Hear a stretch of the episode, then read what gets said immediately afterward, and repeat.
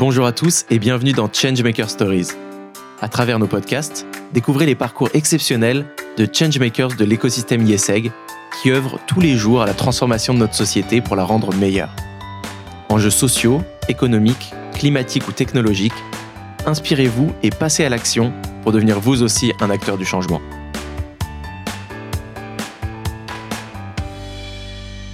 On démarre cet épisode avec Louis-Élie et Cyril. Salut à vous. Hello. Bonjour. On a, euh, on a ces deux fondateurs d'associations. L'association, c'est Impulso. Je prononce bien? Ouais, Parfait. nickel. C'est, c'est, c'est du coup une ONG qui, qui, parmi euh, ses multiples missions, participe à aider les, les, les femmes en Amérique latine à sortir de la pauvreté. Vous allez nous parler de, des autres missions, bien évidemment. Et, et pour démarrer, rentrer dans le vif du sujet, je voulais vous demander bah, de, de présenter un peu votre parcours avant la création de l'asso, euh, jusqu'à jusqu'au déclic qui vous mène à, à, à ce beau projet. Si tu veux, je commence un peu, Cyril, et puis après, tu racontes à la création. Je t'en prie. Yes. Bon, déjà, merci Jérémy de nous interviewer. Avec Cyril, on est tous les deux des anciens ISEG. euh, on s'est rencontrés sur les bancs des, on va dire des, des élèves moyens, voire euh, un peu mauvais, Euh, puisque tous les deux, on a eu un petit peu de mal à s'y mettre. On a lié une très forte amitié, euh, tous les deux directement, beaucoup de soutien euh, à travers notre, notre scolarité. Cyril venait de Lille, moi je venais de Rouen, et on a tous les deux en fait eu la chance d'avoir des mères euh, qui étaient très engagées et euh, qui nous ont transmis ça durant toute notre enfance. Euh, ça a été vraiment une inspiration pour tous les deux, et on s'est rendu compte que c'était un point commun qu'on avait. Et à force de discussions, euh, de, de projections, de projets, de rêves ensemble, on s'est lancé l'idée, le défi fou en fait de créer Impulso, de créer notre propre association, notre propre projet de césure et d'aller euh, euh, aider des personnes dans le besoin avec nos, nos modestes compétences. Super. Et ça, c'était en quelle année? Ça, c'était en, en 2016. Euh, en fait, on rentre à l'ISEG en 2011. 2016, du coup, on se retrouve en Master 1. Euh, donc, effectivement, des deux profils pas les plus académiques euh, de l'ISEG. Et en fait, c'est à ce moment-là qu'on se met en, en tête de créer une asso pour héberger un projet de césure étudiante. Euh, projet de césure, du coup, qui est parti beaucoup plus loin euh, qu'un simple projet à deux, puisqu'aujourd'hui, euh, on est parti comme nous, un peu les deux premiers euh, volontaires, les deux premiers jeunes euh, à partir euh, à partir en mission. Aujourd'hui, on a on, on approche les 200 jeunes euh, qui sont partis quatre ans plus tard. Et en fait, c'est à cette époque-là qu'on crée euh, l'association Loi 1901 Impulso. On fait une petite levée de dons euh, pour financer notre mission et on part nous-mêmes euh, en mission à l'étranger en Amérique latine euh, pendant six mois. Trop bien. C'est quoi du coup aujourd'hui les différentes missions que vous réalisez? Alors il y a il y a trois missions. Peut-être Louis, je commence euh, rapidement sur l'Amérique latine. Tu présentes la suite et je pense qu'on aura le temps de re-rentrer un peu plus euh, dans l'impact auprès des femmes. Mais euh, la mission historique du coup qu'on a faite en 2016 avec Louis et moi, euh, c'était celle, euh, ce qu'on appelle la mission Amérique latine aujourd'hui. C'était l'idée d'aller aider des micro-entrepreneurs, des femmes micro-entrepreneurs, euh, à sortir de la pauvreté en montant leur business, en aidant à développer leur activité euh, génératrice de revenus. Vraiment l'idée que des micro-entrepreneurs, la microfinance, quelque chose qui est assez massif dans le monde. Il y a beaucoup de personnes qui entreprennent et ont accès à un petit crédit euh, grâce à la microfinance. La question derrière ça, c'est comment est-ce qu'ils l'investissent, comment est-ce qu'ils s'en servent, est-ce qu'ils ont les compétences pour euh, générer du revenu, rembourser leur crédit et sortir de la pauvreté? Cette question-là qu'on s'est posée, c'est pour ça qu'on est allé sur le terrain pour accompagner euh, une dizaine de femmes micro-entrepreneurs pendant six mois. Yes, aujourd'hui Impulso, euh, on est une ONG. euh, notre métier, c'est de recruter, de former, de déployer euh, ce qu'on appelle des consultants solidaires auprès de bénéficiaires dans le besoin. Comme Cyril l'a dit, nos bénéficiaires, ça peut être des femmes en Amérique latine qu'on va accompagner à développer leur business pour générer un peu plus de revenus et à long terme euh, essayer de se sortir de la pauvreté. Euh, on fait ça aussi à travers deux autres missions. Une mission en France euh, où nos consultants solidaires vont aller accompagner des petites assos locales euh, à se développer, euh, à faire voilà des de la communication, à développer des nouveaux projets, euh, à développer des outils de pilotage financier, à aller rechercher des fonds. Euh, nos consultants solidaires, du coup, on va les placer dans ces assos à long terme aussi, un an, deux ans, pour les aider à se structurer, à faire rayonner leurs actions. Et enfin, a une dernière mission de qui où là on on n'envoie pas des consultants solidaires mais des aventuriers solidaires. C'est un défi sportif euh, de de fou furieux où on a des jeunes qui s'engagent avec nous et qui se lancent le défi d'aller traverser un continent à vélo. Donc on parle euh, de 3 à 6 000 kilomètres. Hein. C'est c'est hallucinant. Euh, ils ont un mental de, de, de malade, ces jeunes qui s'engagent avec nous, dans l'objectif d'aller euh, récolter un, un maximum de fonds avant l'émission et d'aller les distribuer sous forme de microcrédit euh, à des femmes dans le besoin. Donc c'est vraiment une mission qui vient en complément de la première, c'est que grâce à cette mission de défi sportif, maintenant on peut prêter à des femmes euh, des microcrédits avec des taux euh, d'intérêt avantageux, puisque nous on ne cherche pas à faire du bénéfice là-dessus. Donc on a des taux d'intérêt plus avantageux et on s'appuie sur des partenaires locaux. Donc nos aventuriers solidaires lèvent des fonds et vont à la rencontre ensuite des femmes qu'ils ont financées grâce à ces fonds levés en traversant un continent à vélo le point commun peut-être, juste pour finir là-dessus, le point commun de toutes ces missions, du coup, c'est vraiment cette idée de, euh, c'est des jeunes qui s'engagent, euh, qui partent en binôme, avec une préparation, très souvent une levée de dons pour financer la mission, etc., etc. Euh, nous, ce qu'on veut faire via tout ça, c'est bien sûr l'impact social, mais c'est aussi l'impact sur le jeune qui va apprendre autant qu'il va pouvoir transmettre aux bénéficiaires. Et c'est aussi notre manière de repenser un peu la formation. Je pense qu'à l'ISEG, en, en, tant que en tant que les profils pas, pas les plus académiques, on va dire, euh, on manquait parfois un peu de concret, on manquait un peu de terrain, et, euh, et on a pu développer tellement de compétences, tellement de, de, soft skills, tellement de tellement de choses humainement sur le terrain euh, que voilà, c'est notre manière aussi de repenser la formation, c'est de, de, proposer à des jeunes de s'engager à nos côtés, mais pas juste pour euh, partir six mois en baroude, c'est pas du tout ça l'approche. Au contraire, c'est pour se mettre au service de bénéficiaires dans le besoin, tout en montant en compétences, tout en vivant une expérience un peu folle. Super. Ces, ces, bénéficiaires dont on parle, si on rentre euh, un peu dans le détail sur ce projet euh, Amlat, euh, j'ai vu que vous l'appeliez comme ça sur le site, de, quoi euh, de quoi elles ont besoin ces femmes auto-entrepreneurs au Mexique, en Équateur, et, peut-être rentrer un peu dans le, quotidien d'un volontaire, à quoi ça ressemble une mission?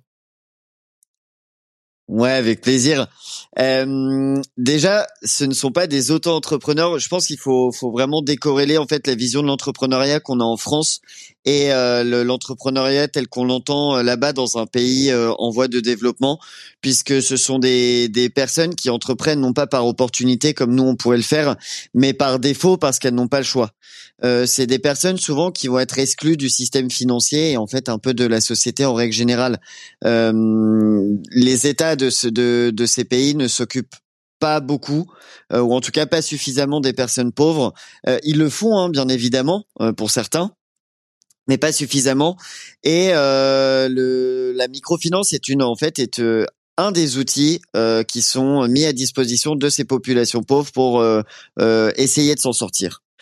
Euh, ces femmes qu'on a, alors nous on a toujours euh, accompagné des femmes et c'est vraiment notre notre combat puisque comme on, on le disait au début, euh, on a eu la chance d'avoir des mamans qui nous ont énormément inspirés. Je dis pas que nos pères nous ont pas inspirés, mais euh, ça a été très marquant dans notre enfance euh, et parce que la place de la femme dans la société, on le sait tous, c'est quand même il y a encore un, un, décalage entre la place de la femme et de l'homme dans la société et encore plus dans ces pays-là où les, la société encore ultra machiste.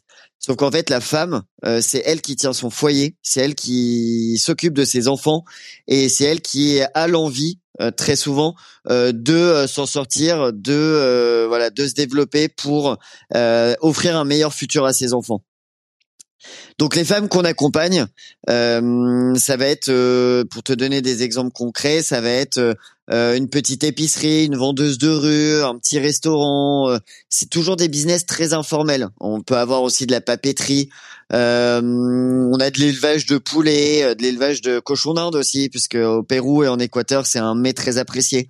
mais voilà, on est vraiment toujours sur des business informels où souvent il y a une, voire deux, voire trois personnes de la famille qui travaillent qui sont pas vraiment déclarés euh, euh, où les, les les revenus sont pas stables. Donc euh, nous, on va vraiment les faire monter en compétences euh, pour justement, on va dire, aller vers le formel. Si on arrive à, à changer le business de informel à formel, c'est déjà un énorme succès. Et peut-être je vais laisser Cyril expliquer un peu concrètement comment se passe la mission directement et les actions qu'on met en place. Ouais, carrément. effectivement, du coup, pour afin d'accompagner ces bénéficiaires, donc ces femmes micro-entrepreneurs pour cette mission AMLAT. Euh, les, les, volontaires sont tous les jeunes qui s'engagent à nos côtés sont à la fois très indépendants, très autonomes et à la fois ils peuvent s'appuyer sur beaucoup de ressources, dont notre équipe opérationnelle chez Impulso, puisqu'on on a quatre, quatre salariés à temps plein maintenant, et plus la communauté d'anciens. Le quotidien un peu d'un volontaire chez nous, ça va être le week-end, évidemment, c'est plaisir de, de découvrir le terrain euh, parce qu'ils sont quand même dans des dans des conditions, des contextes au Pérou, au Mexique, Guatemala, etc., euh, qui sont des pays euh, à visiter. Et ensuite, le lundi, mardi, on rentre dans la semaine. Souvent, ça va être avec, un peu de fréquence, un peu de régularité, de voir par exemple toutes les deux semaines le lundi aller voir Paola qui tient son épicerie, la faire travailler sur la comptabilité. Ensuite, l'après-midi, on va aller voir tel ou tel autre bénéficiaire. Le mardi, on va recommencer avec un autre cycle, etc. Donc vraiment, chaque, chaque jeune va être autonome sur le terrain pour tisser un peu sa toile, tisser son agenda euh, en fonction des besoins des bénéficiaires, en fonction et au gré aussi des lapins et, des retards, des décalages qu'on peut avoir sur le terrain, parce qu'en Amérique latine et dans beaucoup de pays euh, euh, encore en voie de développement, entre guillemets, on se frotte aussi à ce côté patience qu'il faut développer parce qu'il y a beaucoup de lapins, beaucoup de retards. Mais voilà, le but c'est qu'ils soient autonomes pour qu'ils fassent leur, ils fassent leur agenda en fonction des besoins. Euh, en fonction des thématiques d'accompagnement, etc., etc. Il arrive que il y ait des moments, des semaines très denses et parfois des semaines beaucoup moins denses, beaucoup plus, un peu plus compliquées niveau boulot. Ça fait aussi partie de l'immersion pour développer son adaptabilité euh, et pour voilà, avec humilité euh, s'adapter au terrain. Est-ce que vous auriez un, exemple peut-être à, nous donner sur euh, un couple volontaire femme femme d'Amérique latine qui aurait bien fonctionné, une activité qui se serait développer ou transformer. finalement, le, je pense que le but c'est d'améliorer la vie de ces personnes-là. Donc euh, voilà, est-ce que est-ce qu'il y a un exemple que vous, que vous avez en tête qui a, qui a été particulièrement marquant? Ouais, on en a beaucoup, beaucoup de succès. On a aussi euh, beaucoup d'échecs, euh, ce qui fait partie de la mission. Pour euh, te raconter un succès, je pense que celui qui va le mieux illustrer, c'est celui qu'on a vécu en fait avec Cyril lors de notre dernière visite sur le terrain euh, de notre partenaire local au Mexique. Euh, notre partenaire local, parce qu'on passe toujours par des partenaires locaux pour identifier les femmes qu'on accompagne, nous a emmené rencontrer Teresita et, et Miguel, son mari, dans leur restaurant. Et en fait, nous, on avait suivi euh, qu'ils avaient été accompagnés par les par les volontaires Impulsion. On savait que ça s'était très bien passé. Et euh, et voilà, on est allé à sa rencontre. Ils nous ont reçus dans leur resto. Euh, donc c'est euh, dans le village de Champoton au Mexique. Euh, pour expliquer très rapidement, c'est donc une route au bord de la mer avec 15 restaurants, exactement tous les mêmes, qui vendent des fruits de mer et qui ont tous une tente rouge Coca-Cola que Coca-Cola leur a donné. ils sont tous pareils. Il y en a 15 à la suite. Ça, c'est quelque chose qu'on voit très très souvent en Amérique latine. Teresita, on l'a rencontrée grâce à notre partenaire local. Teresita, avant, elle vendait euh, du coup euh, des produits euh, de bouffe, restauration rapide dans la rue avec un petit stand. Et lorsque la ville a développé justement ce front de mer, leur a proposé d'ouvrir un restaurant. Donc là, ils se sont fait donner la tente, etc. Mais ils étaient un parmi les 15.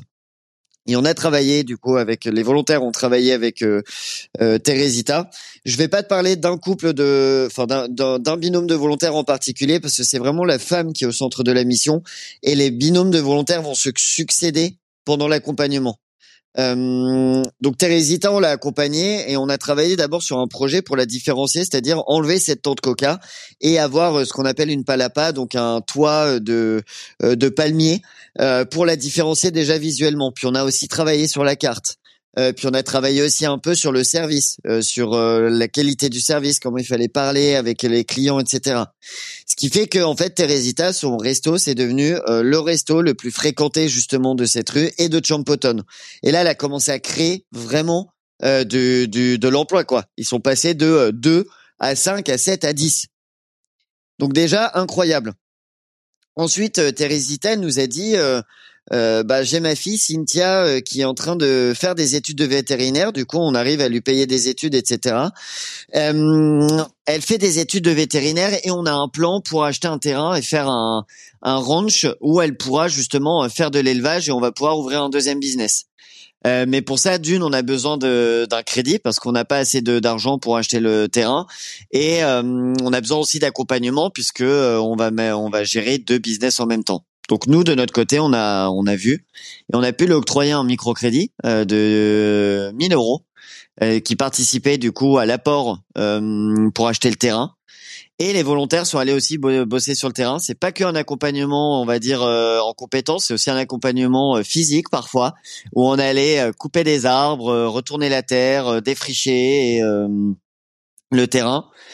Et donc quand on y était avec Cyril, elle nous a donc on était dans le resto, elle nous a elle nous, on a pu tester sa nourriture qui d'ailleurs était très bonne et ensuite elle nous a emmenés au ranch.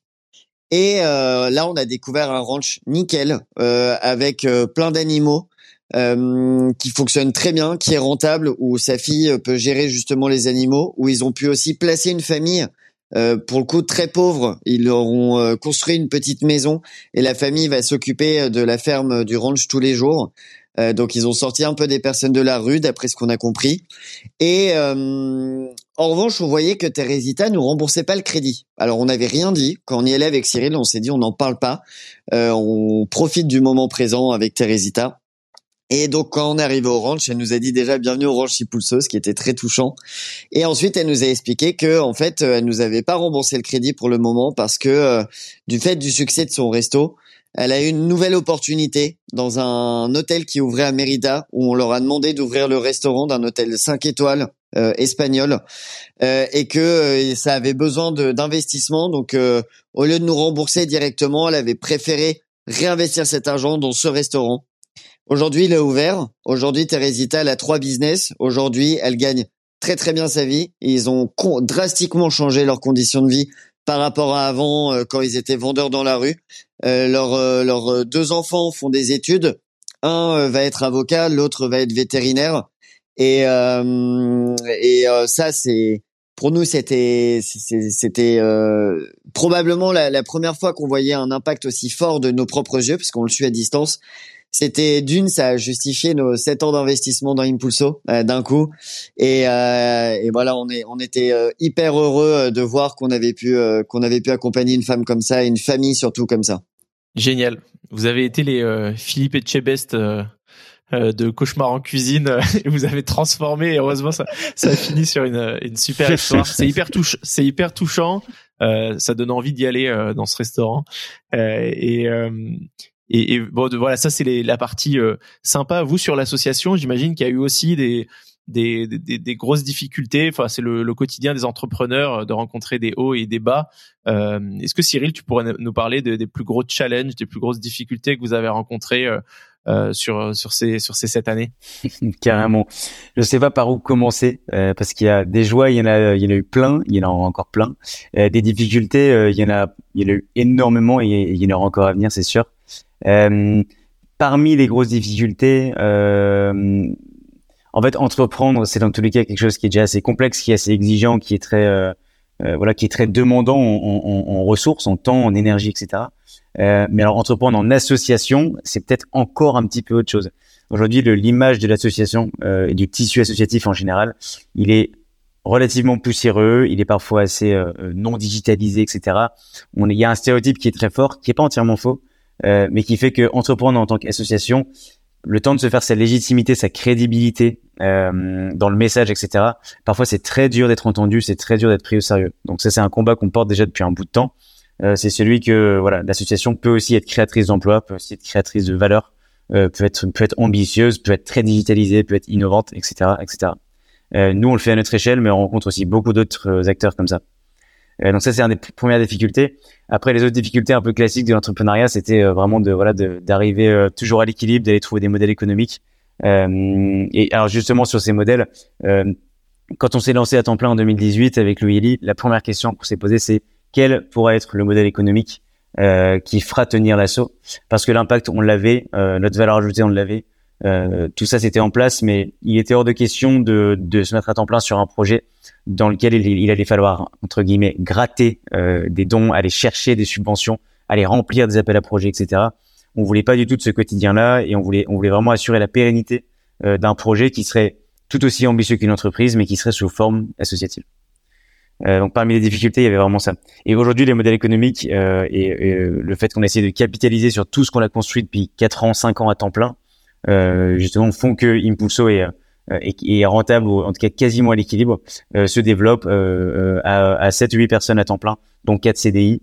Donc c'est aussi la preuve que voilà, dans l'associatif, on peut entreprendre et, et assurer la survie d'une structure pérenne. Génial, merci, merci pour toutes euh, ces infos. Si jamais on veut vous retrouver, vous contacter, euh, peut-être candidater pour un volontariat, où est-ce que où est-ce que ça se passe tout ça? Sur notre site web, sur nos réseaux sociaux, euh, asso-impulso.org, sur nos réseaux sociaux euh, Impulso ONG. Vous pouvez nous retrouver sur LinkedIn, sur Facebook, sur Instagram, sur TikTok. et sinon, via notre formulaire de contact, on se fera un grand plaisir de vous répondre, que vous soyez euh, des, euh, des élèves qui nous écoutaient, qui avaient envie de postuler. Euh, on a aussi un cours à l'ISEG, ça on n'en a pas parlé, mais on a capitalisé sur notre expertise voilà du développement dans les dans les pays pauvres pour en créer un cours autour de la microfinance et de la coopération nord-sud, donc en master, qui a un extensif de master, donc n'hésitez pas à le prendre. Euh, et pour euh, sinon euh, tous les anciens ou autres qui souhaitaient nous contacter, n'hésitez surtout pas. Il y a toujours des beaux ponts à faire entre vos structures, nous, voilà. Merci beaucoup. Ouais, on travaille sur beaucoup de projets justement pour faire le lien avec le monde de l'entreprise. Mhm. Pour à terme, pourquoi pas envoyer des collaborateurs, pour embarquer aussi des anciens. Donc des alumni IESEG, mais, mais pas uniquement. Merci Cyril, merci Louélie. Merci à toi Jérémy. À bientôt Jérémy. Ciao, bye. Merci d'avoir partagé avec nous ce moment. Nous espérons que cet épisode vous aura inspiré et pourquoi pas poussé à changer les choses à votre échelle. Changemaker Stories vous donne rendez-vous deux fois par mois, en français chaque début de mois et en anglais en milieu de mois. Alors restez connectés et abonnez-vous à notre chaîne. Changemaker Stories est un podcast YesEg School of Management et YesEg Network, produit par Echoes Studio.